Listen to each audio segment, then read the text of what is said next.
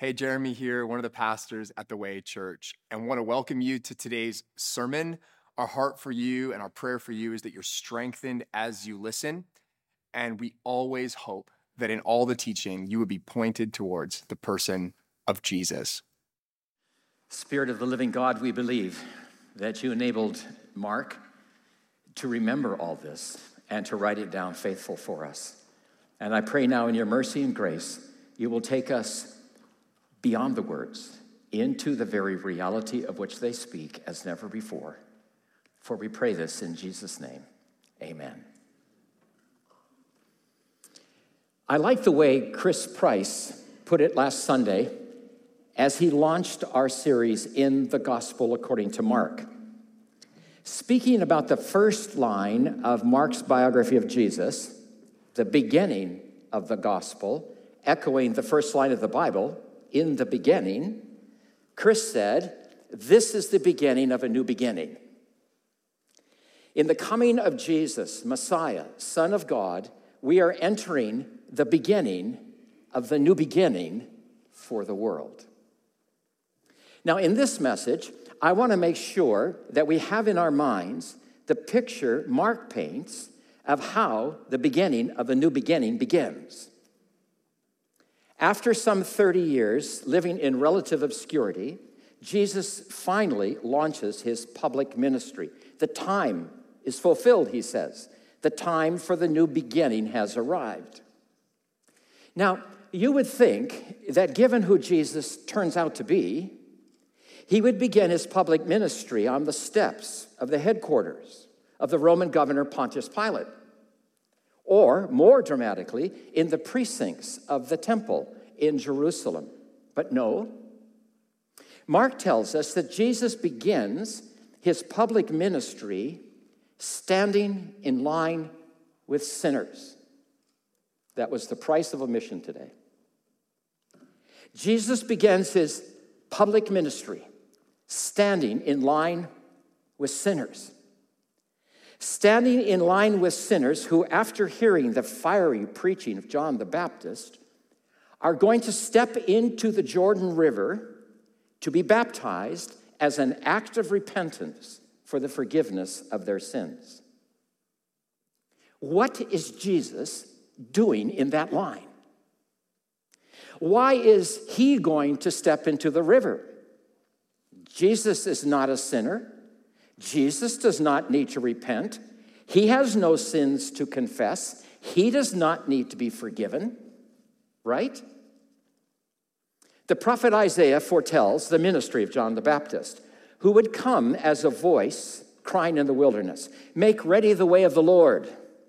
Make ready the way of the Lord, of Yahweh, of the great I am. In pointing people to Jesus, John is announcing the arrival of Yahweh, the great I am. That's why the baptizer says, After me comes one who is mightier than I, and I am not fit to stoop down and untie the thongs of his sandals.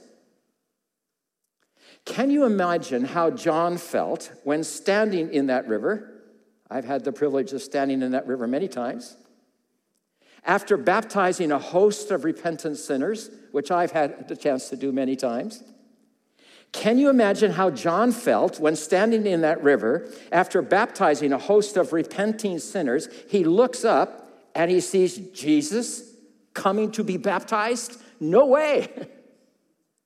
In the gospel according to Matthew, we learn that John actually tries to prevent Jesus from stepping into the water. John protests, I need to be baptized by you, and do you come to me? Yet there he is, beginning his public ministry in line with those who are sinners who do need to repent and following those sinners into the waters of repentance. Why is Jesus doing this? Why is Yahweh, the great I am, in our flesh doing this? Well, the answer is found in what God the Father says to Jesus as Jesus comes up out of the water. You are my beloved Son. In you I am well pleased. Only intensifying the question. Then what is he doing going into the river with sinners. So focus with me on the Father's words to Jesus. As he comes out of the water, Jesus sees the heavens be, being parted, and he sees the Holy Spirit beginning to descend on him like a dove. And he hears a voice out of heaven saying, You, you are my beloved Son. In you, in you, I'm well pleased. Now, what does that mean? Well, before focusing on what the words mean in the context of Jesus' baptism, I want to suggest that the words echo words the Father has been speaking to his Son for all eternity. And here I admit that I'm listening to the words through the Gospel of John, although I think Mark would go with me on this. Before the beginning of the universe, the living God existed as the triune God Father, Son, and Holy Spirit. The living God existed in the eternal fellowship of love. The Father loving his Son for all eternity, the Son loving his Father for all eternity, the Spirit rejoicing in all that love for all eternity. And, and although we have no specific text that actually says it, the Father has been saying forever, You are my beloved Son, in you I'm well pleased. On that day, when Jesus formally begins his public ministry, the Father says for all to hear what he has been saying for eon upon eon. Furthermore, before focusing on what the words mean for Jesus' baptism, I want to suggest that they are spoken in light of what Jesus has already done before he begins his public ministry. Though his baptism is the formal beginning of his ministry, he has been at work doing his Father's will for nearly 40 years, 30 years. For one thing, he chose to do the will of his Father when he chose to become incarnate in our flesh. The eternal Son of God chose, in obedience to his Father, to take on human flesh, to become one of us. That is, the eternal Son of God chose to become what he was not, meaning that he has changed the mode of his being forever. Forever. From all eternity, he had existed as God, fully and only divine. Then, in the fullness of time, as the Apostle Paul puts it, the fully and only divine became human, fully human, and now exists as both the divine and human, the, the fully divine and fully human person forever. In you, I'm well pleased. And then, from day one of his incarnation, Jesus, the God man, has lived out obedience to his Father's will. He lived human life the way the Father designed it to be lived. At age 12, after his mother and adoptive father have spent days looking for him, they finally find him in the temple, listening to and teaching the religious leaders and scholars. And Jesus says to his human parents, Did you not know I had to be about my father's business? He's been about his father's business since the day he was born. That is, he has lived as the second Adam, as the new Adam. And here I'm listening to the voice through the gospel according to Luke, uh, although I think Mark wouldn't mind if we did that. For Luke, Jesus is the new human. And from childhood, he has faithfully lived as the new human. As the theologians like to put it, Jesus has recapitulated fallen human existence. And in the process, he is undoing Adam's sin. And the Father has delighted in all that Jesus has been doing in the 30 years before he goes into the Jordan River. In you I am well pleased. So, what do the words mean in the context of Jesus' baptism? That is, what is the gospel? In Jesus' baptism. We are now going to dig deep. For when we begin to press into the meaning of Jesus' baptism, we are entering deep theological waters. More than dig deep, we're going to have to dive deep. And I'm going to do my best to be as clear as I possibly can. Please do not shy away from what we're going to do. Because in these deep theological waters, we are going to be deeply blessed. I think that what Mark wants us to hear in the voice out of the heavens is the Father's reaffirming Jesus' identity and the Father reannouncing Jesus' mission. Jesus' identity and Jesus' mission. I say reaffirming and reannouncing because Jesus has known his identity and mission for a long time. Now, at the beginning of the new beginning, the Father is making sure that all of this is crystal clear. The Father reaffirms Jesus' identity in the words, You are my beloved Son. And the Father reannounces Jesus' mission in the words, In you I am well pleased. And to understand all this, we're going to have to do some careful Bible study. Throughout the centuries of church history, biblical scholars have heard in the Father's words the echo of two critical texts of the Old Testament. The texts are from the Psalms and the prophet Isaiah. The texts are Psalm 2 and Isaiah 42, leading to Isaiah 53. Psalm 2 and Isaiah 42, leading to Isaiah 53. And when we read these two texts, we finally understand what Jesus' baptism is all about. And it is incredibly, incredibly good news. Okay? Here we go. You are my beloved Son. The words are echoing the words of Psalm 2. Psalm 2 is one of the Old Testament texts most frequently quoted in the New Testament. So let us read the psalm. Why are the nations in an uproar and the peoples devising a vain thing? The kings of the earth take their stand, the rulers of the earth take counsel together against the Lord and his anointed, saying, Let us tear their fetters apart and cast away their cords from us. That's the vain thing for leaders of the world to cast off the cords of Yahweh and his anointed. He who sits in the heavens laughs, the Lord scoffs at them. Then he will speak to them in his anger and terrify them in his fury. But as for me, I have installed my king upon Zion, my holy mountain. And then the king speaks. I will surely tell of the decree of the Lord. He said to me, You are my son. Today I have begotten you. Ask of me, and I will surely give the nations as your inheritance, the ends of the earth as your possession.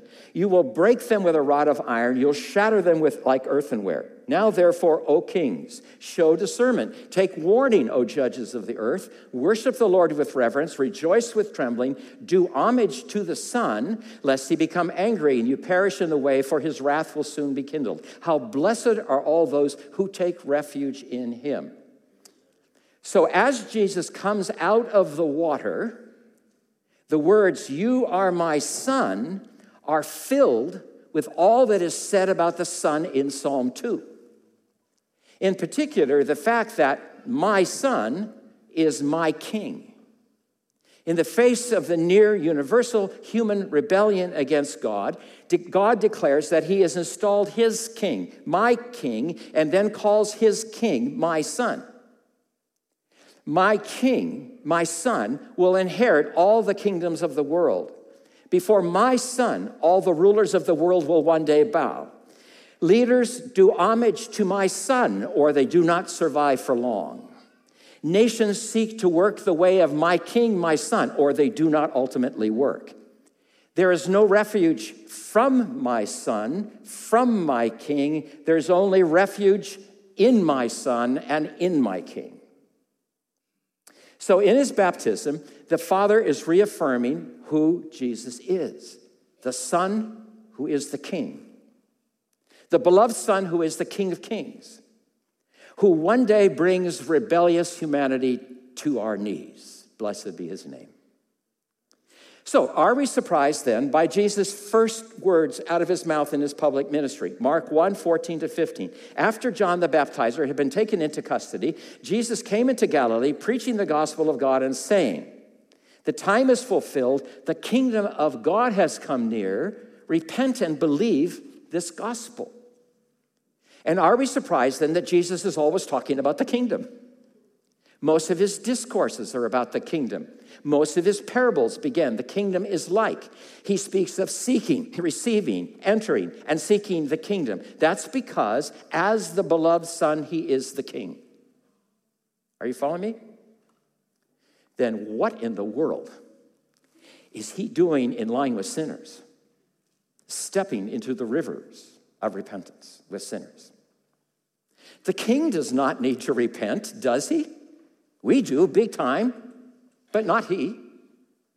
So, the second word the Father speaks to Jesus in his baptism In you I am well pleased. These words echo words God spoke long ago in Isaiah 42. Isaiah 42, verse 1.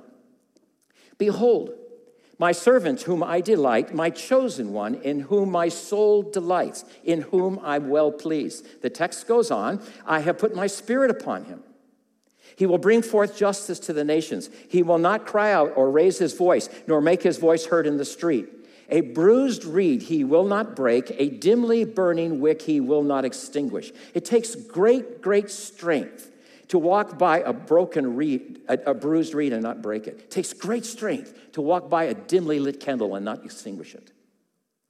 He will faithfully bring forth justice. He will not be disheartened until he's established justice in the earth.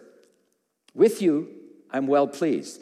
The Father is telling the Son, who is the King, that his mission is that of a servant.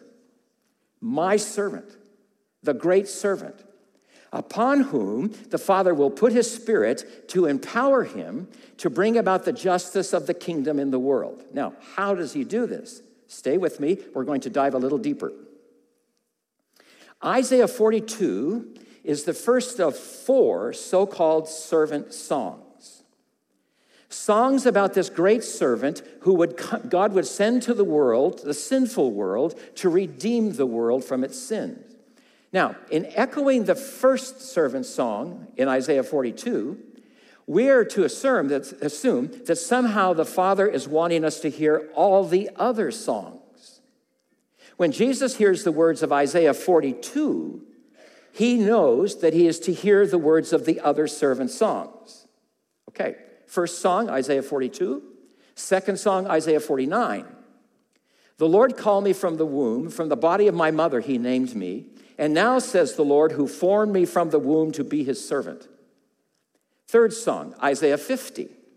The Lord God has given me the tongue of disciples that I may know how to sustain the weary one with a word. Though he awakens me morning by morning, he awakens my ear to listen as a disciple. The Lord God has opened my ear, and I was not disobedient. I, when I read that, I think of things Jesus says later on. I only say what I hear my Father say, I only do what I see my Father do, and my food is to do the will of him who sent me. And then finally, the fourth song, Isaiah 53 taking us even deeper, deeper into Jesus' identity and his mission. Now, we're going to read the whole text. This is something you ordinarily do not do on a Sunday morning in a message, but it's something that we simply have to do if we are going to understand Jesus' baptism. Okay? So, listen with all your mind and all your heart. We're going to begin at Isaiah 52, verse 13. Behold, my servant will prosper. He will be high and lifted up and greatly exalted. Just as many were appalled at you, my people, so his appearance was marred beyond that of a man, his form beyond the sons of mankind. So he will sprinkle many nations. Kings will shut their mouths on account of him. For what they had not been told, they will see. What they had not heard, they will understand. Who has believed our report? To whom has the arm of the Lord been revealed? For he grew up before him like a tender shoot like a root out of dry ground. He has no stately form or majesty that we should look on him, nor any appearance that we should take pleasure in him. He was despised and abandoned by men, a man of great pain and familiar with sickness. Like one from whom people hide their faces, he was despised. We had no regard for him. However, it was our sickness that he himself bore, our pains that he carried. Yet we uh, ourselves, yet, yet we ourselves assumed that he had been afflicted, struck down by God, and humiliated. But he was pierced for our offenses, he was crushed for our wrongdoings. The punishment of our well being was laid upon him. By his wounds we are healed. All of us, like sheep, have gone astray. Each of us has turned to his own way. But the Lord has caused the wrongdoing of us all to fall on him.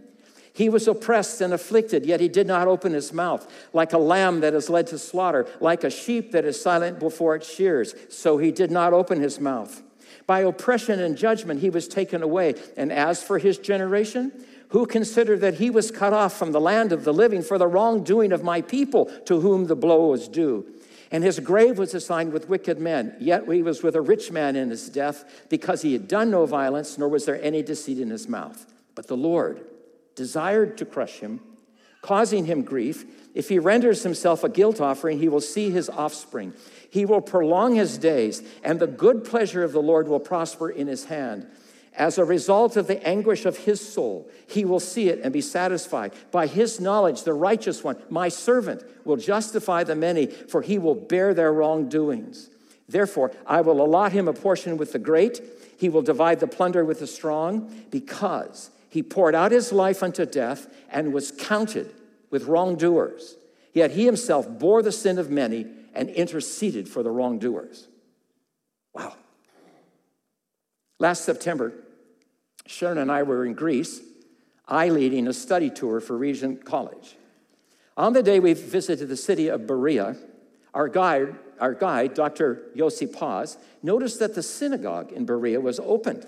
He was greatly delighted because this new synagogue was built on the location where the first century synagogue would have been located and where the Apostle Paul preached, where he likely preached Isaiah 53. Anyway, Dr. Paz was so excited the synagogue was open, and he asked me to give a brief exposition of this text in the synagogue. And he thought it would be wholly appropriate for me to put on the shawl that the rabbi would wear when opening up this sacred text. So there I am, standing at the podium, shawl on my shoulders, my fellow travelers gathered in a semicircle before me. As I began to read the text, I noticed a group of six or seven other tourists enter the synagogue. Dr. Paz whispered to me, They're secular Jews from Israel, which made me very nervous. because I wanted to make sure I was treating this text faithfully so as not to offend them. They gathered around our group and listened intently as I nervously worked through Isaiah 53. When I finished talking, one of the women came up to me. She was very animated with joy, joyfully animated. And She says to me, That was such a lovely talk you gave. And it is such a powerfully wonderful passage you read. And then she said this I did not know that was in our scriptures. I'm overwhelmed that there is a servant who comes for sinners. This is the most meaningful event of our entire trip.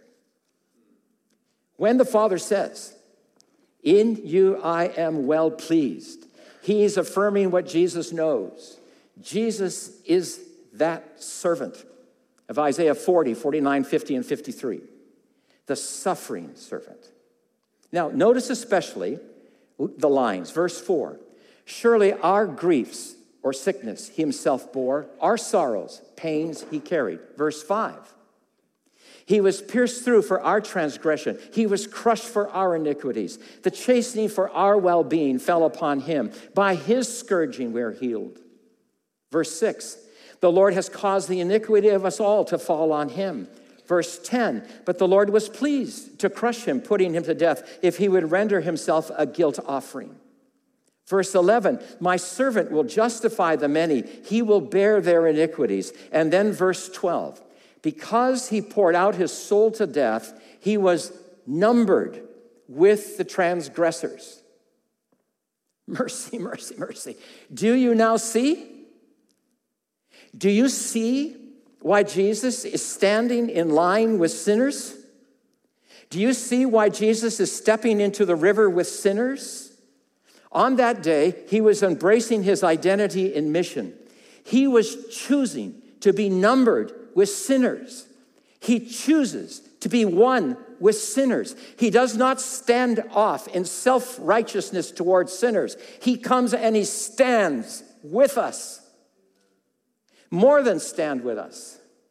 He bears our sins and transgressions and iniquities. He takes up all our wrongdoings as his own. As the Apostle Paul would daringly say later on, he who knew no sin became sin for us he who knew no sin became sin for us. He for, who for all eternity was God became flesh for us, and then in his flesh he became sin for us. That's why the great 20th century theologian Karl Barth daringly says of Jesus as Jesus goes into the river, He is the one great sinner who repents. He takes on our sin and then repents for us. And the Father says, In you, I'm well pleased. Are you with me? That's why John the Baptist changes his message after this from prepare the way of the Lord to behold the Lamb of God who takes away the sin of the world. Mercy, mercy, mercy. So pull it all together. You are my son. You're my king. And one day the whole universe will know it. In you I'm well pleased. You're my servant the suffering servant. You're the king who is the suffering servant. You're the king who reigns as a servant. There are no other kings but servant kings. You're the servant who embodies true kingliness. You will receive the crown because you went to the cross, and you'll be able to do your identity and mission because I'm going to pour my spirit on you. And then Mark says, the Spirit led Jesus into the wilderness where the great enemy of God comes to tempt Jesus, to tempt Jesus not to believe his identity as the Son, and to tempt Jesus to not embrace his mission, to offer Jesus a way to wear the crown without going to the cross. But Jesus stands firm. He does not yield to the temptation, for he believes deep in his soul what the Father says to him as he came out of the water. You are my son.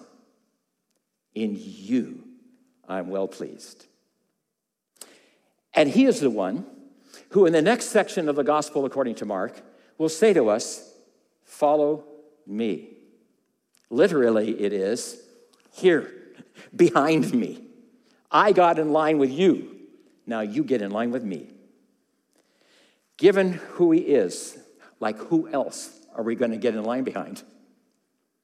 Following him will mean embracing him as the beloved son. And in that embracing, being brought into his sonship with him, wherein the Spirit comes upon us and enables us to pray the way Jesus prayed Abba, Father. Following him will mean surrendering to him as king, saying to him, You alone are the king, you alone are my king, and then doing whatever he tells you to do. And following him will mean choosing to join him in his mission in suffering for the world, saying to him, I choose to follow you in the way of servanthood, and doing so in the confidence that what was true of him will be true of us, that the way up is down, and that the way to live is to give your life away for others, and thereby be lifted up into the eternal fellowship of Father, Son, and Holy Spirit. What a way to begin the beginning of the new beginning. Jesus going into the river with us and for us. Blessed be his name. Thanks for taking time to listen to today's message. If you're interested in learning more about the Way Church, or if you want to get connected in any way, you can go to our website, thewaychurch.ca, and we would love to hear from you.